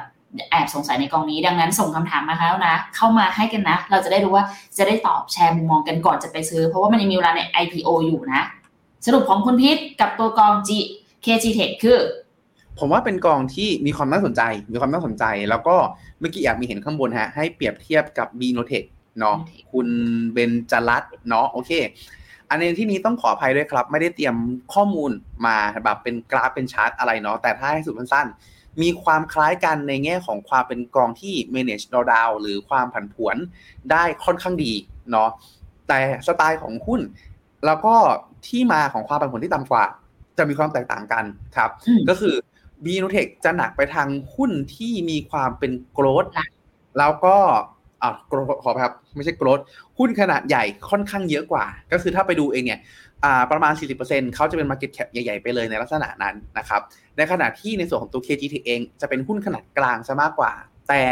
ถามว่าเขาโฟกัสที่ขนาดกลางแบบ 100%ไหมไม่ ก็คือ Universe เขาลงทุนใหญ่ก็ได้ กลางก็ได้ เล็กก็ได้ micro cap ก็ได้ ลงได้หมดเลย แต่ตอนเนี้ย เขาโฟกัสอยู่ที่ growth เป็นหลัก เพราะฉะนั้นถ้าชอบหุ้นใหญ่ b n t e c h จะตอบโจทย์มากกว่า แต่ถ้าชอบในส่วนของตัวแบบไซส์กลางๆเล็กๆลงมา ตัวกองนี้ก็จะตอบโจทย์มากกว่าครับ ส่วนเรื่องของตัว drawdown หรือผลขาดทุนมากสุดฮะถือว่าทำได้ค่อนข้างดีพอๆกันทั้งคู่ มีแอบไปดูแล้วก็มีทางทาง KS กระซิบมาเนาะอ่าอ๋อแล้วก็อีกแล้วก็อีกจุดหนึ่งก็คือเรื่องของการบริหารความเสี่ยงครับ มีความแตกต่างกันเนาะอย่างฝั่งนี้ที่ผมพูดถึงก็คือกระจายการลงทุน หลากหลายจำนวนตัวค่อนข้างเยอะเลือกหุ้นเบต้าต่ำแล้วก็เลือกหุ้นที่มีกำไรเนาะในฝั่งมีนูเทคเองเขาจะอยู่ในจุดที่อ่ามีการปรับสัดส่วนไปยังในส่วนของตัวหุ้นที่เป็น cyclical หรือหุ้น value ได้ 30%ด้วย ซึ่งใช่จริงๆ กองฝั่งนี้ก็สามารถทำได้แหละ แต่ว่าด้วยความที่ว่าเขาเป็นกองที่ลงทุนในระยะยาวเป็นหลัก แล้วก็อ้อโทษครับผมลืมพูดประเด็นนี้ไปก็คือ KG Tech จะมี turnover ที่ไม่สูงมากนัก เขาตั้งกรอบไว้สูงสุด 75%แต่ช่วงปีที่แล้วเองเนี่ยเขาใช้เพียงแค่ประมาณสัก20%เท่านั้นเอง 2 ปีก่อนหน้าก็ประมาณสัก50%เท่านั้นเอง ก็คือหลักๆเองเนี่ยจะไม่ได้มีการแบบปรับพอร์ตแบบเฮ้ยปีนี้ list off ฉันหนีไปนู่นเลย 100%ฉันหนีไปนี่เลย100%ไม่ใช่ เขาจะมองภาพระยะยาวมากกว่า และเน้นการคัดเลือกหุ้นมาช่วยลดความเสี่ยงมากกว่า แต่ b ีโนเทคจะมีเรื่องของตัว turnover ที่สูงกว่าเล็กน้อย แล้วก็ใช้การหนีฮะถ้าสมมติอย่างช่วงที่ผ่านมาก็คือ มองว่าช่วงนี้เทคไม่ดี ฉันหนีไปกลุ่ม value เลย 30%เต็มที่เต็มเหยียด แล้วก็กลายเป็นว่าถือว่าปรับจังหวะได้ค่อนข้างดีฮะทำให้ช่วงที่เทคลงแรงเขามีหุ้นอย่าง ถ้าผมจะไม่ผิดน่าจะ Ford แล้วก็ถ้าจะไม่ผิดน่าจะมีหุ้น Exxon Mobil Mobil ด้วย ถ้าจำถ้าจำผิดต้องขออภัยนะฮะ แต่จำได้ว่าจำได้ว่าเป็นหุ้นน้ำมันกับหุ้นพลังอ่ากับหุ้นรถยนต์สองบริษัทที่แบบเด่นๆโผล่ขึ้นมาเลยฮะอยู่ในพอร์ต ประมาณอ่ารวมๆแล้วเนี่ยประมาณ 30% ทำให้ช่วงนั้นเองเนี่ยหุ้นเทคลงเงินกระจุยกระจาย แต่ในส่วนของตัวบีโนเทคเองไม่ได้ปรับตัวลงครับเพราะฉะนั้นนะตรงเนี้ยเรียกได้ว่าเป็น 2 กองที่น่าสนใจครับแล้วก็อันนี้เป็นอีกจุดหนึ่งที่ผมชอบมาก ก็คือพอเราลองไปดูในส่วนของตัวหน้าหุ้นกันเอง ด้วยความที่ไซส์ไม่เท่ากันฮะ size B-INNOTECH ใหญ่กว่า size K-GTECH เล็กกว่าหน้าหุ้นซ้ำกันไม่เยอะครับ อยู่ที่ประมาณสักเกือบเกือบยี่แปดเปอร์เซ็นต์เท่านั้นเองครับผมถือว่า ถือว่าซ้ำไม่เยอะซ้ำไม่เยอะถ้าเทียบกับหลายๆกองที่ถ้าเราไปดูหน้าอันดับต้นๆแล้วเนี่ยจะเห็นว่าซ้ำกันค่อนข้างเยอะครับ เพราะฉะนั้นโดยสรุปก็ขึ้นอยู่สไตล์ละกันว่าชอบแบบขนาดใหญ่หรือขนาดกลาง แล้วก็ชอบความ active มากน้อยแค่ไหน หรือมองในส่วนของตัวการลงทุนอ่ามองในส่วนของตัว bottom up และระยะยาวเป็นหลัก ถ้ามองขนาดกลาง bottom up ระยะยาวเป็นหลัก ก็อาจจะเป็น K-GTECH แต่ถ้าเกิดชอบในส่วนของตัวกองที่มี track record แล้วเราเห็นเห็นในชัดจากฝั่งของกองไทยเองเนี่ยแล้วก็ ชอบหุ้นใหญ่เป็นหลักก็อาจจะเลือก B-INNOTECH ก็ได้นะครับ อีกจุดหนึ่งที่ผมลืมพูดถึงไปนโยบายป้องกันความเสี่ยงด้านอัตราแลกเปลี่ยนเขาในที่นี้ระบุไว้เป็นตามดุลพินิษอ่าใช่ แต่ว่าตลาดเองก็คือเบื้องต้นได้มีการสอบถามฮะก็จะป้องกันความเสี่ยงอยู่ที่ประมาณ 90%เพราะฉะนั้นก็จะรับจะแทบจะไม่ได้รับเอฟเฟกจากอัตราแลกเปลี่ยนเลยครับ คุณพี่หายใจนิดนึงก่อน เอาเป็นว่าถ้าจากมุมมองที่คุณพีทเล่ามานะ แต่ว่าสามารถถือถ้าเกิดใครก่อนเป็นพื้นฐานที่ชอบแบบกองแบบเทคหรือว่ายังคงคิดว่าธีมของการเติบโตในอนาคตจำเป็นจะต้องมีเทคโนโลยีเข้ามาเกี่ยวข้องอยู่แล้วค่ะซื้อสองถือสองกองนี้พร้อมกันได้นะ แต่คือต้องดูสัดส่วนควบคุมสัดส่วนของสองกองเนี้ยไม่ให้แบบเยอะมากในพอชั่นทั้งหมดของเรา เพราะว่าอย่างที่คุณพีทบอกหน้าหุ้นมันไม่ได้ซ้ำกันอยู่แล้ว แล้วก็เรียกว่า ถึงแม้จะเป็น universe เดียวกันแต่สุดท้ายแล้วอะค่ะการคัดกรองหุ้นต่างๆแล้วก็ philosophy ของเขามันค่อนข้างแตกต่างกันระดับหนึ่งเลย เป็น large cap กับ mid small cap ด้วยนะ แล้วก็ดูเรื่องระแต่ว่ามันเหมือนเอามาปิด pain point กันได้ทั้งสองฝั่งนะ ใครที่อยากจะแบบรู้สึกว่าถือ B-INNOTECH แล้ว พอร์ตมันไม่ได้โตเร็วมาก ก็อาจจะมีตัวเนี้ย K-GTECH เข้าไปช่วยเสริมทำให้แบบฝั่งของตัว Tech อะมัน performance ขึ้นมาได้ แต่ถ้าเกิดรู้สึกว่าถือ G Tech อย่างเดียว แล้วมันแบบดูมีความเสี่ยง ทั้งที่ beta มันต่ำแล้วนะ แต่ว่าอาจจะดูเป็นความเสี่ยงเพราะเขาเป็น mid small เอ้ยเป็นใช่ไหมเป็นเป็นขนาดกลางครับผมเป็น mid เป็น mid cap ก็อาจจะแบบเสริมด้วยความใหญ่ของตัว B Innotech ไปก็ได้เหมือนกัน เอาประมาณนี้แล้วกันเนาะงั้นตอบของคุณอิงไปแล้วเรียบร้อยด้วยนะคะ ทุกคนอยากให้เทียบกันเลยทีเดียวเชียว ส่วนอันนี้ของคุณวีวินวิบค่ะ เวียดนามเกาหลีใต้ถัวดีไหมคะ มุมมองด้วยค่ะ เวียดนามต้องบอกว่าต้องบอกว่า วันนี้บวกขึ้นมา วันนี้บวกขึ้นมาเนาะต้องบอกว่าวิวของฟิโนเมนาครับยังมองบวกตัวเวียดนามอยู่นะฮะเพราะฉะนั้นเองเนี่ยแนะนำอะถั่วได้เนาะแต่ถามว่าถั่วแบบทันทีเลยไหมเอาจริงๆ ผมยังมีความกังวลเล็กๆ แล้วกันเนาะในเชิงของตัวกราฟที่ปรับตัวลงมาข้างแรงนะตรงเนี้ยสมมุติฐานหลักของผมคือ เป็นการลงมาพักเฉยๆลงมาพักเฉยๆแต่เพื่อความปลอดภัยฮะเพื่อความปลอดภัย ผมจะเน้นเสมอก็คือมีในความเสี่ยง ถ้าผมเชื่อว่าคุณวิววิบน่าจะมี สัดส่วนการลงทุนอยู่ส่วนหนึ่งแล้วสมมติซื้อแถวนี้หรือแถวนี้ก็ตามฮะปัจจุบันมันลงมายังไม่เท่าทุนอ่าแล้วถ้าเราดูกราฟวีครับอยู่ในจุดที่ลงมาเทสเส้น 200วีคแล้วไม่หลุด แล้วก็ที่สำคัญก็คือไม่หลุดเส้น 20วีที่เป็นแนวโน้มระยะสั้นด้วยครับนะตรงนี้ผมว่ายังพอมีลุ้นยังพอมีลุ้นเนาะพอมีลุ้นถือครองต่อได้ แล้วถ้าเกิดจะ play safe ซื้อเมื่อไหร่ดี ผมอาจจะแนะนำฮะไปซื้อไป follow buy ตอนแพงดีกว่า คือถามว่าทำไมแนะนำอย่างนี้ เพราะ อยากให้ได้ความชัวร์ว่าซื้อเสร็จปุ๊บแล้วมันวิ่งขึ้นต่อเนาะแนวเนี้ยเป็นแนวที่สำคัญมากครับ ถ้าเราดูในกราฟ day ก็คือประมาณสักพันสองร้อยหกสิบพันสองร้อยเจ็ดสิบฮะขึ้นมา test หนึ่งรอบสองรอบไม่ผ่าน แล้วก็ไหลลงแบบเป็นแบบโอ้โหลงไหลไหลแรงเลยนะครับ ซึ่งพันสองร้อยหกสิบตรงนี้สำคัญตรงไหนครับ มันคือแนวแถวๆนี้ฮะมันคือแนวที่เป็นแนวสะสมกำลังช่วงนี้ แล้วก็เป็นแนวที่เป็นรอบขาขึ้นอ่าเป็นจุดสำคัญของรอบขาขึ้นนะตรงนี้ครับเพ ราะฉะนั้นเนี่ยถ้าผ่านไปได้มันจะเป็นการคอนเฟิร์มการกลับเป็นขาขึ้นแบบหนึ่งร้อยเปอร์เซ็นต์ฮะเลยแนะนำว่าปัจจุบันเอ่อเอ่อถ้ายังถ้าไม่มีถ้าถ้าเอาความชัวร์ถ้าเอาความชัวร์ผมอยากให้รอทะลุหนึ่งสองหกศูนย์หนึ่งสองเจ็ดศูนย์ค่อย follow buy จะ safe กว่าในแง่ของทิศทางเนาะแต่ถ้าใครก็ตามที่เป็นสายของถูกรู้สึกว่าลงแล้วคันไม้คันมือ จังหวะเนี้ยก็ไม่น่าเกลียดก็ไม่น่าเกลียดแต่ถ้าถามผม ผมจะแนะนำเป็น follow buy ซื้อแพงแล้วเอาความชัวร์ดีกว่าครับ โอเคเกาหลีใต้หน้าเกาหลีใต้เนื่องจากว่านะตรงนี้ครับทางฟิโนเมนาอยู่ในจุดที่มุมมองเชิงบวกเหมือนกันเนาะหลักๆเองเนี่ยเรามองว่าช่วงสองสามวันที่ผ่านมามันเป็น power list off จากเรื่องของตัวเฟดเนาะก็คือเรื่องของการที่เฟดเองเนี่ยอ่ามีข่าวดีเล็กๆแล้วกันก็คือปีเนี้ยไม่ได้ปรับขึ้นไปไกลกว่าที่คิดแล้วนะครับ แต่ว่าแต่ปรากฏว่าปีหน้าเหมือนจะไม่ได้ลดดอกเร็วอย่างที่คิดเนาะ พอเป็นลักษณะนี้ปุ๊บตลาดก็เอ๊ะ higher for longer นี่ในลักษณะนี้นะครับพอเป็นลักษณะนี้ปุ๊บตลาดเองก็กังวลกันครับว่าเอ๊ะแล้วกลุ่มเทคเอยกลุ่มเศรษฐกิจทั้งหลายเอยเอยเองเนี่ยจะอยู่จุดที่ทนไหวหรือเปล่า ก็เลยเข้าสู่ปาริสออฟกันเนาะแล้วก็เห็นอัตราผลตอบแทนพันธบัตรรัฐบาลสหรัฐอายุ 10 ปีเนี่ยเด้งขึ้นไป 4.5 นะครับถือว่าค่อนข้างแรงเนาะก็เลยเกิดภาวะออฟระยะสั้นครับแต่เนื่องจากว่าพอเราไปดูฮะซัมซุงเองแล้วก็ในส่วนของตัวบริษัท อะไรเนาะผมเมื่อกี้ผมนึกชื่อไม่ออกที่เป็นเซมิคอนดักเตอร์ของฝั่งเกาหลีใต้ SK Hynix อ่าใช่ครับ SK Hynix เองนะฮะอยู่ในจุดที่เราเราเราคาดการณ์ในอนาคตข้างหน้าข้างหน้าว่าผลสุดท้ายแล้วเนี่ยฮะในส่วนของตัวผลประกอบการเองเขาน่าจะใกล้ผ่านจุดต่ำสุดเป็นที่เรียบร้อยครับ แล้วก็ถ้าผลสุดท้ายเนี่ยเศรษฐกิจสหรัฐเองไม่ได้เข้าสู่ recession เกาหลีใต้เป็นประเทศที่พึ่งพาการส่งออกเป็นหลัก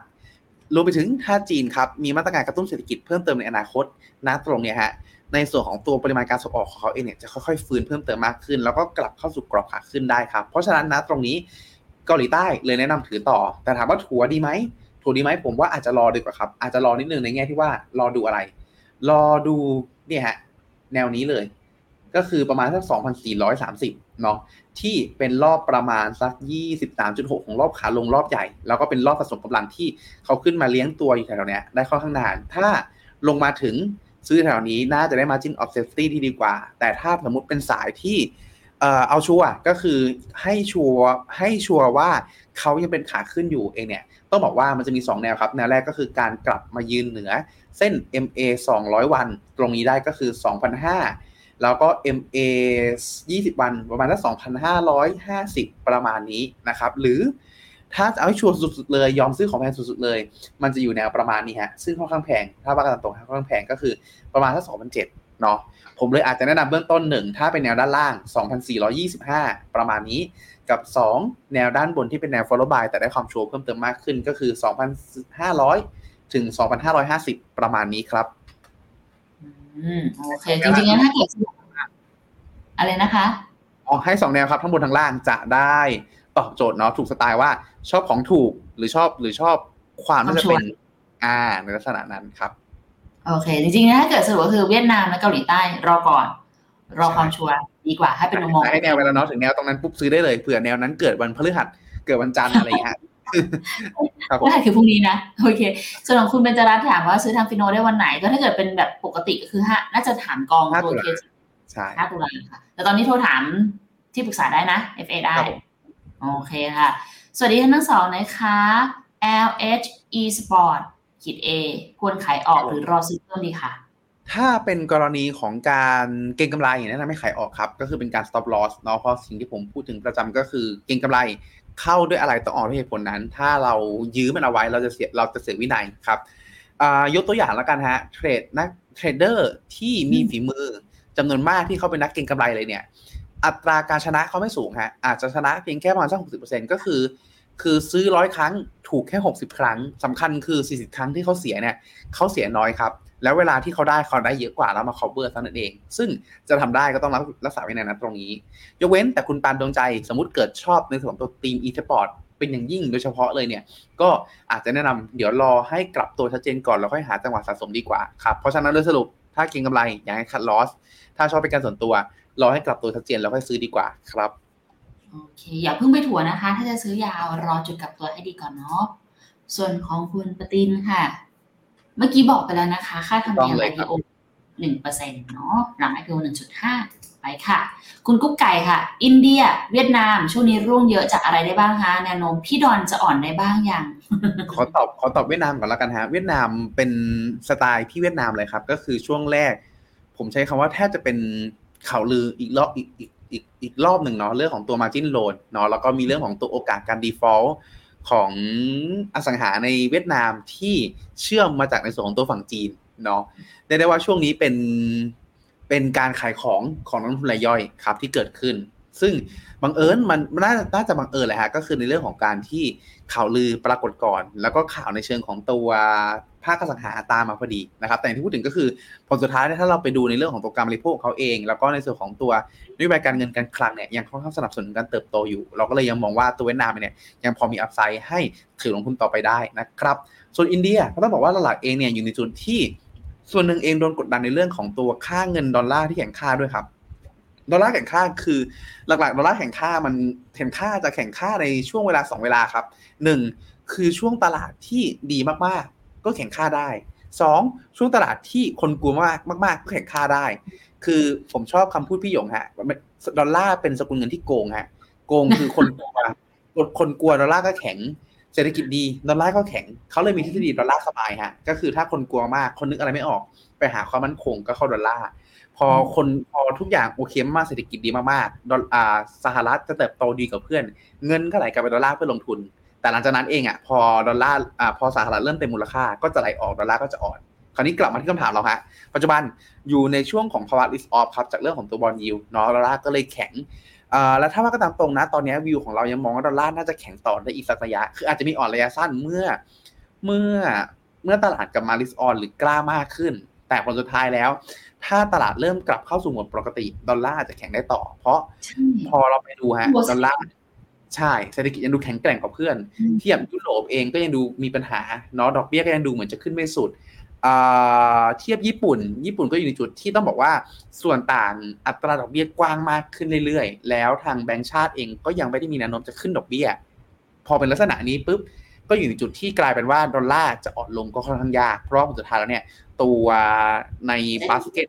ในสกุลเงินที่เทียบกับดอลลาร์นะฮะในเชิงเปรียบเทียบแล้ว อยู่ในจุดที่ดูแย่กว่า คือเขาอาจจะไม่ได้แข็งเขาอาจจะไม่ได้ดีเยี่ยมแบบโหมากขนาดนั้น แต่เทียบกันแล้วเนี่ยเขาแย่น้อยกว่าเพื่อน เพราะฉะนั้นเองเนี่ยก็เลยอยู่ในจุดที่ตัวเม็ดเงินน่าจะไหลเข้าลงทุนต่อแล้วก็ทำให้ดอลลาร์แข็งค่าต่อไปได้ครับโอเคอันนี้ผมลืมตอบอินเดีย ส่วนอินเดีย ส่วนอินเดีย ครับผมเอาเอาว่าสรุปว่าแนวโน้มพี่ดอนจะอ่อนได้บ้างเนี่ย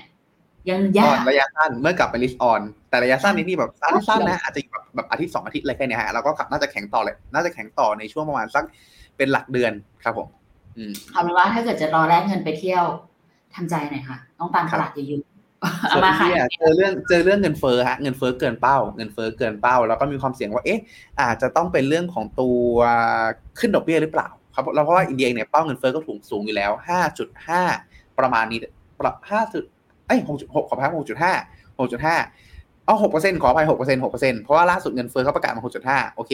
เงินเฟ้อก็สูงกว่าเป้า เพราะฉะนั้นนะตรงเนี้ยอยู่ในจุดที่มีความเสี่ยงว่าจะต้องขึ้นดอกเบี้ยหรือเปล่าในลักษณะนี้ แล้วพอ เจอกับในเรื่องของตัวดอลลาร์แข็งที่เป็นภาวะ risk off ด้วย มันก็เลยมีแรงเทขายเกิดขึ้นมาหลังจากที่อินเดียปรับตัวขึ้นค่อนข้างดีช่วงที่ผ่านมาครับส่วนปัจจัยอื่นในภายในประเทศ ไม่ได้มีเหตุการณ์มีนัยสำคัญ เรื่องที่เขาทะเลาะกับแคนาดาก็เป็นไมเนอร์เป็นเหตุการณ์ย่อยๆมากกว่าไม่ได้มีนัยยะครับเรียกได้ว่าเซนติเมนต์มากกว่าโดยรวมครับผมเรียกได้ว่ายังทำให้คุณพีทเองเนี่ยก็ยังคงมองว่าอินเดียเป็นลูกหลักในพอร์ตได้ตัวหนึ่งใช่ไหมคะเรียกว่าผมว่าเป็นอีกอีกอันหนึงที่น่าน่ามีอยู่ในพอร์ตครับน่ามีอยู่ในพอร์ตในระยะโดยเฉพาะในระยะยาวครับผม โอเคค่ะ KT Oil Energy ค่ะพรุ่งนี้ซื้อดีไหมหรือส่งแล้ว ไม่ผมไม่มั่นใจว่าคุณวีวินวิปซื้อแล้ว take profit ไปแล้ว หรือว่าจะซื้อเพิ่มหรือยังไงนะครับ แต่ถ้าสมมติเอาจริงๆนะตอนเนี้ยอาจถ้าเกิดยังไม่มีอยู่เลย ผมอาจจะไม่แนะนำสักเท่าไหร่เพราะว่าอ่าเป้าที่เป้าที่เรามองแล้วกันก็คืออยู่ที่ประมาณ100ดอลลาร์ตอนนี้อยู่ประมาณสัก91 92ฮะถ้ากว่า upside เหลืออยู่ประมาณสัก นิดเดียวแปดเก้าเปอร์เซ็นเท่านั้นเองค่อนข้างแคบฮะ แล้วคือคือถ้าเราลงทุนเป็น TFEX หรือไม่ใช่ TFEX ขออภัยครับถ้าเราลงทุนแบบเขาเรียกอะไรเนาะฟิวเจอร์บนน้ำมัน อ่าฟิวเจอร์น้ำมัน หรืออะไรลักษณะเนี้ยครับที่มันตอบรับได้ดีกว่าอ่าอะแปดถึงเก้าเปอร์เซ็นน่าสนใจ แต่พอเราลงทุนในกองทุนน้ำมันเนี่ยมันมีเรื่องของการซื้อวันนี้แล้วต้องลุ้นราคาคืนนี้ ขายขายวันวันพรุ่งนี้ต้องลุ้นราคาคืนพรุ่งนี้ ตรงเนี้ยมันทำให้มันมีความเสี่ยงที่ราคาอาจจะเหลื่อมได้แล้ว มันไม่คุ้มความเสี่ยงในทางของขาลง แล้วก็ความเหลื่องของราคานะตรงนี้ เพราะฉะนั้นถ้ายังไม่มีของอ่าน้ำมันเองไม่ค่อยแนะนำเนาะอ๋อแล้วแต่ถามว่าจะวิ่งได้ไกลกว่าร้อยไหมก็เป็นเป็นไปได้ ก็คือเรื่องของตัวจังหวะนี้ฮะคุยกันใน IC คุยกันในที่ประชุมว่า มันอาจเป็นไปได้แหละ ที่ไปได้ไกลกว่านั้นร้อยห้าสิบก็อาจจะเป็นไปได้เนาะถามว่าเป็นเพราะ ว่าผลสุดท้ายน้ำมันตอนเนี้ยฮะมันมีดีมานที่รออยู่หนึ่งเลยก็คือเรื่องของตัวเศรษฐกิจที่แข็งแกร่งกว่าคาด ไม่พอสอง strategic reserve มันน้อยมากของฝั่งสหรัฐ แล้วนึกสภาพฮะว่า ถ้าผมเป็นซาอุถ้าผมเป็นรัสเซีย อยากจะแกล้งอเมริกาก็ต้องแกล้งช่วงนี้แหละ ก็คือลดกำลังการผลิตแบบลดเยอะๆไปเลย แล้วถ้าเกิดสมมติใช่ฮะแล้วตอนนี้ก็คือเดิมทีคุณโจไบเดนจะเอาน้ำมันมาปล่อยเพื่อช่วยพยุงราคา ตอนนี้ก็ปล่อยไม่ได้ เพราะถ้าปล่อยเพิ่ม ตัว strategic reserve เขาก็ยิ่งหายไปอีก ถ้าจะแกล้งอเมริกาจังหวะนี้แหละน่าสนใจแต่ถามว่า แต่ถามว่าถ้าเราจะลงทุนบนบนสถานการณ์ลักษณะเนี้ยมันเหมือนการโยนหัวก้อย เราไม่รู้ว่ามันจะออกหัวหรือออกก้อย ในเชิง risk management หรือการบริหารความเสี่ยงเนี่ยเลยไม่ค่อยแนะนำครับเลยไม่ค่อยแนะนำเนาะเพราะว่าอาจจะมีอัพไซด์ที่เยอะกว่า8-9%ก็ได้ แต่มันเหมือนโยนหัวก้อยนะครับเมื่อเทียบกับขาลง ต่อมา KT Energy เอ่อ XLE หรือเปล่าเอ่ยโอเค ถูกต้องฮะ XLE ผมจำได้ว่าสัปดาห์ที่แล้วก็ถามเนาะไม่มั่นใจว่าซื้อไปหรือยังไม่มั่นใจว่าซื้อไปหรือยังเนาะถ้าซื้อไปแล้วแนะนำว่ายังถือครองต่อได้ครับ ในส่วนของตัวกราฟเองยังไม่เสียเนาะแล้วก็ราคาน้ำมันก็ยังมีการปรับตัวขึ้นต่อเนื่อง ไม่ใช่ปรับตัวขึ้นต่อเนื่องสิเรียกได้ว่าพ้นรอบการพักในช่วงที่ผ่านมานะครับพี่แต่ว่าหลักเองเนี่ยกำลังจะเข้าสู่แนวเขาเรียกว่าไงดี แนวต้านสำคัญเลยก็คือเป็นในส่วนของตัวตรงนี้ฮะตัวไฮรอบปัจจุบันที่เทสหนึ่งรอบเทสสองรอบเทสสามรอบเทสสี่รอบไม่ผ่าน ซึ่งการที่เทสสี่รอบไม่ผ่านนะตรงนี้ครับ มันหมายความว่าแนวเนี้ยมีนัยสำคัญอย่างยิ่ง เพราะฉะนั้นถ้าไม่มีอยู่แล้วอยากอ่าแล้ว แล้วอยากซื้อ ผมอาจจะแนะนำฮะ รอรอให้ทะลุขึ้นมาก่อน แล้วค่อยซื้อจะได้ความชัวร์มากกว่า แต่ถ้ามีอยู่แล้วมีอยู่แล้ว แล้วจะแล้วจะซื้อเพิ่มเมื่อไหร่ดี ก็ซื้อเพิ่มเมื่อทะลุแนวนี้ จะได้ความชัวร์มากกว่าว่าเขาอยู่ในนวโน้มขาขึ้นทะลุไฮตรงกระจุกนี้ไปได้ครับ นี่เขามาตอบคุณพีแล้วนะเขาบอกว่าขายหมดแล้วกับเกือบยี่สิบเปอร์เซ็นต์อันนี้ผมว่าอาจจะไปมองตัวcommodity ดีกว่า ถ้าเกิดเทียบกันนะถ้าเทียบกันผมอาจจะมอง commodity มากกว่าในแง่ของหนึ่งก็คือ มันมีกลุ่ม soft commodity ด้วย มันมีกลุ่มเรื่องของตัว industrial อ่าอ่าเขาเรียกว่าอะไรนะ industrialไม่ถึงอะไรคุณพีท industrial metal เออพวกเหล็กอุตสาหกรรม พวกเหล็กที่ใช้ในอุตสาหกรรมทั้งหลายอ่าผมชอบ commodi ty หลักๆโอเคอ่าใช่ใช่ใช่แล้วก็แล้วก็มันมีมันมีมันมีพวกแบบสินค้าอื่นๆที่ไม่ต้องไปลุ้นในส่วนของตัวท่าทีของโอเปกกับรัสเซียไปอย่างเดียวครับเพราะฉะนั้นเนี่ยถึงแม้ ถึงแม้ว่าสมมติฮะโอเปกไม่ทำอย่างที่ผมพูดถึงเมื่อกี้ เนาะแต่ปรากฏว่าเศรษฐกิจสหรัฐมันแข็งแกร่งกว่าคาด จีนกระตุ้นเศรษฐกิจขึ้นมา commodity นะตรงเนี้ยมันก็มีการจะวิ่งด้วยตัวอื่นได้ครับก็เลยแนะนำว่าอาจจะไปมองตัวนั้นมากกว่าครับถ้าสนใจเก่งกับอะไรในช่วงเวลานี้ คุณนิวิทย์อย่าติดใจใช้วิธีการดูตามประเมินภาพกำไร 20%ในครั้งนี้ อาจจะไม่ได้หมายความว่ามันจะกำไร 20%ได้อีกในครั้งหน้า ขึ้นอยู่กับจังหวะนะ อันไหนถามแล้วเขาบอก mining ค่ะ mining บางคน mining คล้ายๆกันฮะก็คือถ้าถ้าเทียบกันนะตอนเนี้ย ถ้าชอบผมจะชอบฝั่ง mining กับตัว commodity มากกว่า เพราะว่าหลักเองก็คือมองในเรื่องของตัว commodity ตัวอื่นมีโอกาสที่จะ outperform มากกว่าเนาะแต่ถ้าหลักๆถ้าว่าก็ตับตรงถ้าให้เทียบกันเลย จะชอบตัว commodity ภาพรวมมากกว่า มันได้ในพวก soft commodity ที่เจอ El Nino ในช่วงเวลานี้ด้วยครับอ่า mining อาจจะเป็นอันดับ 2 แล้วก็น้ำมันอาจจะเป็นอันดับ3ครับโอเคไปคุณพีทเพิ่งเห็นเวลาเรามาได้ตอบกัน ใครขึ้นดอกเบี้ยมีผลยังไงต่อกองรีดตั้งแต่อาทิตย์ที่แล้วค่ะ คุณพีทคำนามาผมก็ปิดพอร์ตไม่ได้ดูเรียกได้ว่า เรียกได้ว่าไม่เป็นไม่เป็นข่าวดีฮะไม่เป็นข่าวดีเนาะเพราะว่าหลักๆเองก็คือขึ้นดอกเบี้ยครั้งเนี้ย ว่ากันตามตรงครับยังไม่ได้อ่านในส่วนของตัวเอ่อ Detail ตัวแถลงการของทางแบงก์ชาติอย่างเป็นทางการเนาะแต่แต่อ่านสรุปคร่าวๆมาแล้วก็คือขึ้นดอกเบี้ยแล้ว และน่าจะขึ้นดอกเบี้ยต่อด้วยนะครับ เพราะหลักๆเองก็คือเป็นการขึ้นเพื่อ เก็บเครื่องมือทางการเงินเอาไว้ครับ แล้วก็แล้วก็เหมือนมองว่าเงินเฟ้ออาจจะมีผลกระทบในอนาคตจุดหนึ่งนะครับแล้วตรงเนี้ยทำให้พอขึ้นดอกเบี้ยปุ๊บมันส่งผลกระทบต่อสองส่วนหนึ่ง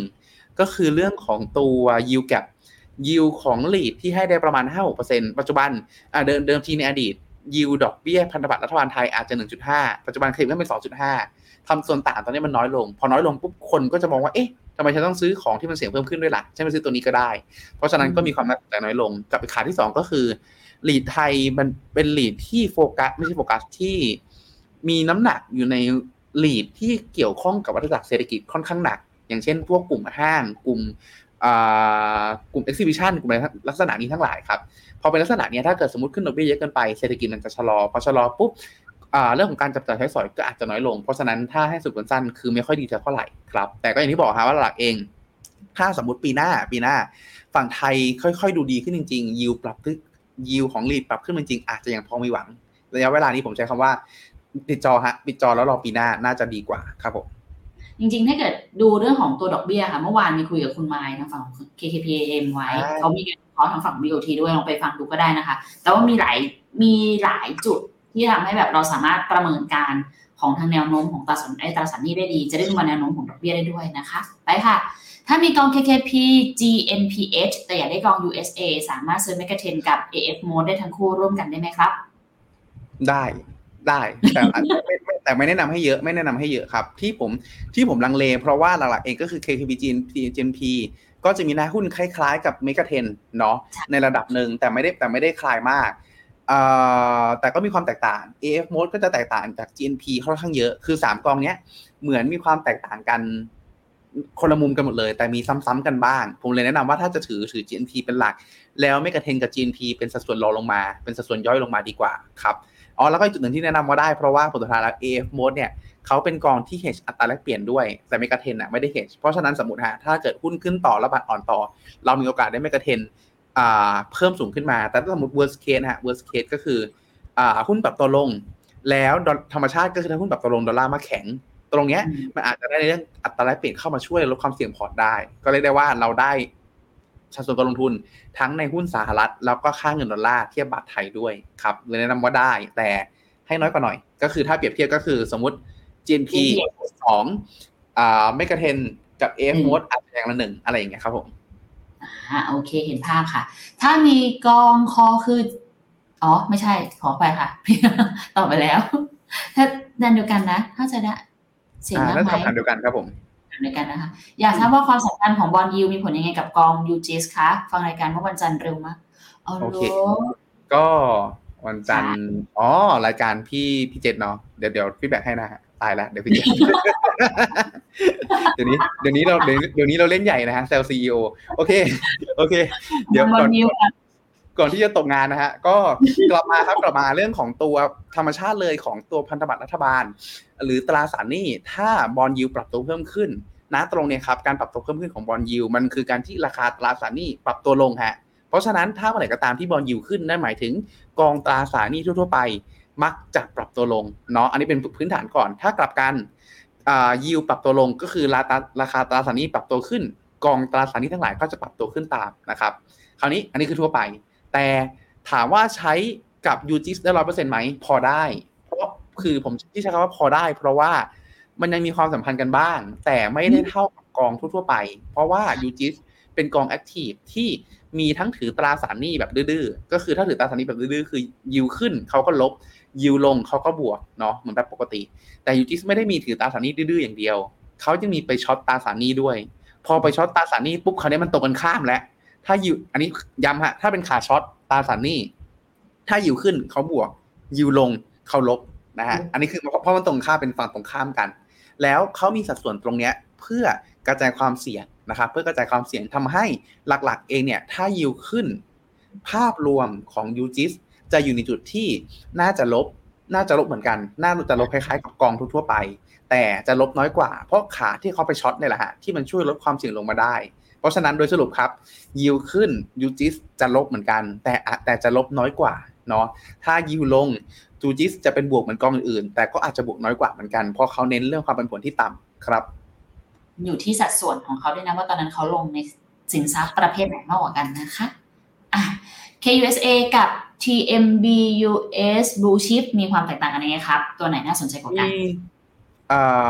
มีความแตกต่างกันในเชิงคอนเซปต์การบริหารละกันเนาะ TMB TMB US Blue Chip ยังไงฮะตามชื่อเลยก็คือจะเน้นในส่วนตัวกลุ่มหุ้นใหญ่เนาะแต่ในส่วนตัว KUS เองเนี่ยเขาจะมี universe ที่ค่อนข้างกว้างมากกว่าครับ เพราะฉะนั้นอันนี้ถ้าตอบสั้นๆเลยก็คือ ถ้าชอบหุ้นใหญ่ US Blue Chip จะค่อนข้างตอบโจทย์มากกว่าเนาะส่วน KUS เองเนี่ยจะเป็นกองสไตล์แบบที่เรียกได้ว่ามี universe ที่กว้างกว่า ถ้าชอบกองกว้างจะ จะ KUSA จะตอบโจทย์มากกว่าครับโอเคดูในพอร์ตนะคะเขายังขาดหุ้นประมาณไหนเนาะส่วนคุณวิทพอร์ตคุณพีทมีกองไหนมากสุดคะจะซื้อตาม ได้เหรอคุณวิทเลยก็ซื้อจตามแบบริงๆจริงๆผม disclaimer ก่อนละกันว่าพอร์ตพอร์ตพอร์ตใหญ่ผมสุดอะอ่า ตอนนี้คือร้านฮะพอร์ตพอร์ตพอร์ตลองพอร์ตพอร์ตอ่าถ้าซื้อถ้าตอนนี้ไปหุ้นกันที่ร้านก็ได้นะฮะ ล้อเล่นนะฮะโอเคโอเคอ่าแล้วพอร์ตลองลงมาพอร์ตลองลงมาของผม ถ้าว่ากันตามตรงผมเป็นคนที่เติบโตจาก FX แล้วก็ยังอยู่กับ FX เป็นหลักมากกว่า แต่ถ้าเป็นพอร์ตกองทุน ผมจะอยู่ในจุดที่กองทุนมากที่สุดเลย จะเป็น TMB GQG ครับเพราะว่า GQG เนี่ยมันเป็น core พอร์ตผมทั้งในส่วนของตัวพอร์ต Unit Link ตัวเองด้วย แล้วก็เป็นในส่วนของตัว core พอร์ตที่ DCA อ่าเพื่อการเกษียณด้วยครับเพราะว่าหลักๆเองก็คือเน้นอย่างที่ผมคือประจำว่าเน้นแบบ เน้นความสม่ำเสมอแหละ เราไม่ได้หวังแบบหูเติบโตพรวดพราดแต่ว่าเน้น DCA ไปเรื่อยๆแล้วสบายใจอะว่าเขาไม่ล้มหายตายจากไปไหนจากเราครับผม อยู่ใน provident fund ด้วยใช่ไหมคะอ่าใช่ฮะเรียกได้ว่าเรียกได้ว่าแบบใช้คำว่ากองลูกหลักได้เลยฮะ ถ้าถ้าถ้ากองนี้เขาแบบอยู่ดีๆ มีหายไปนี่ผมก็ตายฮะเดี๋ยวเดี๋ยวว่าแต่คุณพีทเลยค่ะ อันนี้ก็อยู่ใน provident fund อ่า F ก็อยู่ในนี้เหมือนกันค่ะ ไปไปต่อค่ะอ๋ออันนี้อะคุณพีทพักพักได้แต่จะตอบเดียวๆสั้นๆ ถ้าถามว่าคิดนี่กับข่าวสังหาจีนยังนานเป็นโดมิโนจีนไหมตอบยาก อันนี้อันนี้เอาออกว่าอิงจากที่สัมภาษณ์มาหลายๆท่านแล้วกันนะคะ มองภาพแต่แยกแยกออกเป็นอย่างนี้แล้วกัน ถ้าเป็นจีนประเทศจีนเลย แต่เชื่อว่าจีนยังโตต่อ แต่ถ้าถามว่าเป็นภาพอสังหาอย่างเดียว ถามว่าจะรามไหมส่วนตัวมีความคิดว่าลามแต่น่าจะจัดการได้ อันนี้มุมส่วนตัวนะคะ ดังนั้นถ้าถามว่าชอบจีนอยู่ไหมยังชอบอยู่เหมือนเดิมค่ะ ยังเป็นฝ่ายที่ยังคิดว่าจีนไปต่อได้อยู่เหมือนกัน ไม่ได้ถึงขนาดโปรจีนนะ แต่แค่รู้สึกว่าหลาย ๆ อันที่จีนทำอะค่ะ มันยังค่อนข้างตอบโจทย์กับพอร์ตระยะยาวของแต่อยู่ แต่ไม่ได้ให้จีนแค่แบบสามปีสี่ปีไง แต่ให้จีนสำหรับของแต่เป็นแบบสิบปีแต่ก็เลยเชื่อว่ายังไปต่อได้นั่นเองค่ะ คุณพี่อยากเสริมไหม เห็นด้วยเห็นด้วยครับทราบอีกเหรอคือคล้ายๆคล้ายๆกันว่าผลสุดท้ายเนี่ย เชื่อว่า เรียกว่าไงดีอะแม้ปัญหามันจะเยอะนั่นนี่นู่นฮะ แต่เขาเองไม่อยากทำลายเวลประชาชนแน่ๆเพราะผลสุดท้ายแล้วเนี่ย นอกอ่ามันเป็นคือถ้าเกิดวิกฤตปัญหาครั้งใหญ่ขึ้นมาจริงๆอะราคาอสังหาที่ลงอยู่แล้วจะลงหนักกว่าเก่าพอลงหนักกว่าเก่าปุ๊บเขาวเนี่ยฮะกลายเป็นว่าตัวเวลของประชาชนที่สะสมมาก็ยิ่งหายไปอีกพอหายไปอีกคราวนี้ผมว่ามันไม่ดีต่อในเรื่องของตัวทั้งเศรษฐกิจเขาแล้วก็สถานะของเขาที่ต้องบอกว่าถือว่า มาได้แบบค่อนข้างดีมาประมาณแปด ไม่ใช่แปดปีสี่สิบปีฮะถือไปแปดปีอีกแล้วสิบปีเลยทีเดียวครับ เพราะฉะนั้นผมว่าผลสุดท้ายน่าจะต้องมีการอะไรบางอย่างออกมาช่วยเหลือครับผมอะเห็นเหมือนกันเห็นกันไปแล้วค่ะ มาต่ออีกสองข้อสุดท้ายค่ะ กอง S S F ต่างประเทศที่ปันผลจะมีเทคนิคยังไงดูว่าเขาจะปันเมื่อไหร่ครับ ต้องรอราคาถึงระดับไหนถึงเริ่มปันครับ มีสองเกณฑ์ที่จะจ่ายปันผลได้ครับ มีกำไรสะสม อันเนี้ยดูไม่ได้อะดูได้ดูได้ แต่ดูได้ก็คือ ในรายงานประจำในรายงานครึ่งปี ซึ่งถ้าจะไม่ผิดหนังสืออาจจะเป็นเปเปอร์ประมาณสักแบบ อูเป็นร้อยหน้าฮะ ก็ไปดูได้ดูได้เนาะดูได้ กับอย่างที่สองก็คือมีกำไรในรอบบัญชีนั้นครับ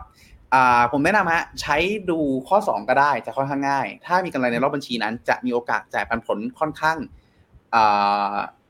ค่อนข้างมีโอกาสโอกาสค่อนค่อนข้างมีโอกาสจ่ายได้มากกว่า ครับ แต่แต่แต่เนื้อใดต้องดูสไตล์กองด้วยว่ากองเนี่ยเน้นการจ่ายรูปแบบไหน เพราะว่า บางกองเขาจะเน้นว่า เอ๊ะ ถ้าสมมติช่วงที่ผ่านมาชั้นลงอยู่ แล้วมันเพิ่งฟื้น เขาอาจจะอยากเก็บกำไรไว้ลงทุนต่อ มันจะได้ฟื้นขึ้นได้ดีกว่าก็ได้นะครับ แต่ถ้าเกิดสมมติบางกองเขาเน้นว่าถ้ามีกำไรฉันอยากจะจ่ายเพื่อสร้างแคดโฟให้สม่ำเสมอมากที่สุดนะครับ เพราะฉะนั้นต้องเลือกได้ว่า นอกจากมีกำไรสม่ำเสมอหรืออ่ากำไรย้อนหลังหรือไม่ กับกำไรรอบประจำหรือไม่ ต้องดูสไตล์ด้วยว่าเขาที่ผ่านมาจ่ายถี่มากน้อยแค่ไหนวัตถุประสงค์การจ่ายเป็นลักษณะไหนครับ ถึงเป็นที่มาว่าส่วนใหญ่เวลาเราลงทุนในกองปันผลนะคะเขามักจะบอกว่าให้ดูความสม่ำเสมอด้วยเพราะเรามักจะชอบแบบนี้เนาะมีคำถามมาเรื่อยๆเลยนะ แต่ว่าจะพยายามตอบให้ได้แล้วกันนะคะ อยากทราบกองทุน EV ซื้อติดไว้ดีไหมครับ SCB EV ถ้าชอบเป็นการส่วนตัวเราจะแนะนำอยู่ที่มีได้แต่ไม่เยอะมากเนาะเพราะเราเองก็คืออาจจะสักห้าเปอร์เซ็นหรือชอบสุดๆสิบเปอร์เซ็นเท่านั้น เพราะว่า EV มันคือธุรกิจรถยนต์ไฟฟ้า แล้วคราวนี้มันมีปัจจัยเฉพาะตัวสูงมาก สมมุติฮะ คนจะชอบมองว่า EV มันคือมันคืออนาคต แต่ต้องไม่ลืมว่ามันมีพลังงานทางเลือกอื่น เช่น พลังงานไฮโดรคาร์บอน พลังงานนั่นนี่นู่นที่อาจจะแทรกตัวเข้ามากลายเป็นอนาคตข้างหน้าอาจจะกลายเป็นธีมแบบ HV hydrocarbon vehicle ขึ้นมาแทนก็ได้ในลักษณะนี้ครับ เพราะฉะนั้นเองเนี่ยก็เลยอยู่ในจุดที่มีได้ถ้าชอบ แต่ไม่อยากให้สูงมากอาจจะห้าถึงสิบเท่านั้น แต่ถ้ามุมมองของเรานะตอนนี้ของ Finnomena เรา อ่าอยู่ในจุดที่อาจจะแค่ห้าเปอร์เซ็นต์พอ อาจจะแค่ห้าเปอร์เซ็นต์พอเพราะเรากังวลเรื่องเมื่อกี้เนาะข้อแรก ข้อที่สองเรากังวลเรื่องของตัว margin ที่มันค่อยๆบางลง เราค่อย ๆเห็นการ dump ราคาสู้กันค่อนข้างเยอะในช่วงเวลาที่ผ่านมา เรากลัวว่าถ้า dump ลงมาเรื่อยๆจุดหนึ่ง margin จะบาง แล้วมันจะกลายเป็นสินค้า commodity ที่ขึ้นอยู่กับ demand supply เป็นหลักมากกว่าจะเสียความเป็น tech ไปยกเว้นแต่ว่า tech จะแบบอยู่ดีๆมี breakthrough อะไรขึ้นมาใหม่แล้วทำให้ตัวต้นทุนมันลดลงอย่างนี้สำคัญครับ ซึ่งตรงนั้นเองมันก็มี ความไม่แน่นอนอยู่พอสมควรครับ โอเคค่ะ ส่วนท่านนี้ค่ะ เพิ่งมาศึกษากองทุนอยากลงทุนกองทุนอย่างภาษี S S F มีกองไหนแนะนำบ้างไหมครับ สามารถ DCA ได้ไหมอ่าขอไปครับ ได้เลยค่ะ ต่อได้เลยค่ะถ้านะตรงนี้ครับอาจจะแนะนำครับว่าลองดูความเสี่ยงที่รับได้ก่อนเนาะลองดูว่าความเสี่ยงเลเวลหนึ่งสามห้าเจ็ดอะไรเงี้ยครับมันเหมาะกับเรามากน้อยแค่ไหนถ้าสมมติเราเห็นขาดทุน แล้ว ขาดทุนเจ็ดเปอร์เซ็นใจเราสั่นไหมขาดทุนยี่สิบเปอร์เซ็นใจเราสั่นไหมขาดทุนสี่สิบเปอร์เซ็นต์เราเราโอเคกับมันไหมไม่มีใครโอเคฮะแต่เราเราพอรับได้ไหมในลักษณะนี้นะครับแล้วค่อยเราค่อยเลือกกองทุนที่จะตามมาซื้อใช่ใช่มันจะได้ปลอดภัยแล้วก็สบายใจได้มากกว่าครับ หลังจากนั้นถ้าเราเริ่มรับได้ความเสี่ยงที่ต่ำแล้วค่อยขยับเพิ่มขึ้นเรื่อยๆ แต่ถ้าสมมติเราพอรู้แล้วเราพอดูแล้วแหละว่าโอเค เรามีกองในใจประมาณนี้ก็อาจจะ search ในส่วนของตัว Finnomenaแล้วก็ search tax saving fund ก็ได้ครับ เราจะมีโพยออกมาให้ เป็นโพยอะ Finnomena Finnomena tax saving fund อ่านี่ครับ นี่เลยแผน tax saving fund นะครับ ก็จะมีในส่วนของอ่านี่เลยก็จะมีโพยมาให้นะครับว่ากองทุนแต่ละหมวดที่เราแนะนำเป็นกองทุนลักษณะไหน แล้วก็ถ้าเกิดสมมติเป็นชุด ชุดความเสี่ยงสูง มีชุดมี มีกองทุนไหนที่แนะนำบ้างในลักษณะนี้นะครับ ถ้าเรามีความเสี่ยงในใจที่ชัดเจนแล้ว สามารถเข้าดูตรงนี้ได้ port.phenomena.com/tag ขีด saving ขีด fund ครับโอเคค่ะ แล้วก็ที่ถามมาด้วยนะคะว่า สามารถ DCA ได้ไหม ได้ ได้แนะนำฮะ แล้วแต่ละปีที่ซื้อต้องซื้อกองทุนเดิมหรือเปลี่ยนกองเนี่ยครับ ได้ครับ เปลี่ยนได้ครับ ได้หมดเลยนะคะที่ตอบมา อะน่าจะเป็นสุดท้ายจริงของคุณพันศักดิ์ค่ะแนะนำกองทุนทองคำด้วยครับ มีไหมคะกองทุนทองคำกองแบบกองทุนทองคำที่เราแนะนำคือ SCB Gold Hedge นะครับ ส่วนตัวมุมมองมุมมองนะตอนนี้ ต้องบอกว่าในระยะสั้นน่าจะโดนกดดันครับ แต่ในเรื่องของตัวการแข็งค่าของดอลลาร์ครับผม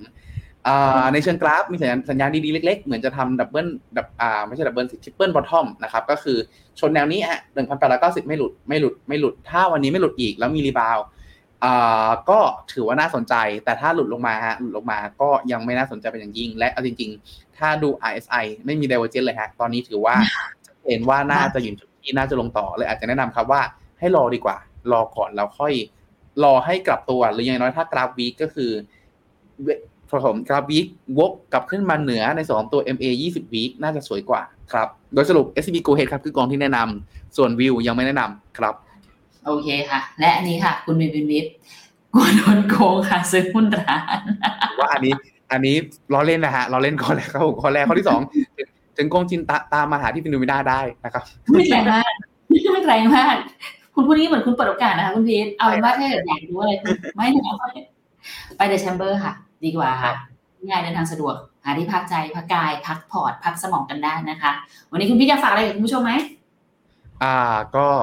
เรียกได้ว่าช่วงนี้ครับตลาดผันผวนเนาะก็อ่าทำใจฮะทำใจแล้วก็กำหนดแผนการลงทุนให้ชัดเจนเนาะเราจะได้สมมติถ้าลงเราก็มีแผนขึ้น แล้วก็มีแผน เราจะสบายใจการลงทุนแล้วก็อยู่กับการลงทุนได้ยาวกว่าครับ ตามนั้นค่ะทุกคนเดี๋ยวไว้เจอกันใหม่ในสัปดาห์หน้านะคะสำหรับสัปดาห์นี้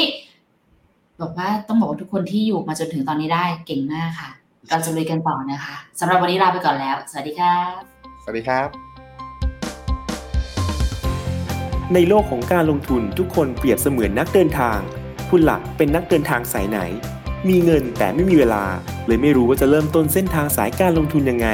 วันนี้มีคำตอบกับ p h e n o m e n a e x c l u s i v e บริการที่ปรึกษาการเงินส่วนตัว ที่พร้อมช่วยให้นักลงทุนทุกคนไปถึงเป้าหมายการลงทุน สนใจสมัครที่ f i n o m e p h e n o m e n a e x c l u s i v e หรือ line at p h e n o m e n a p o r t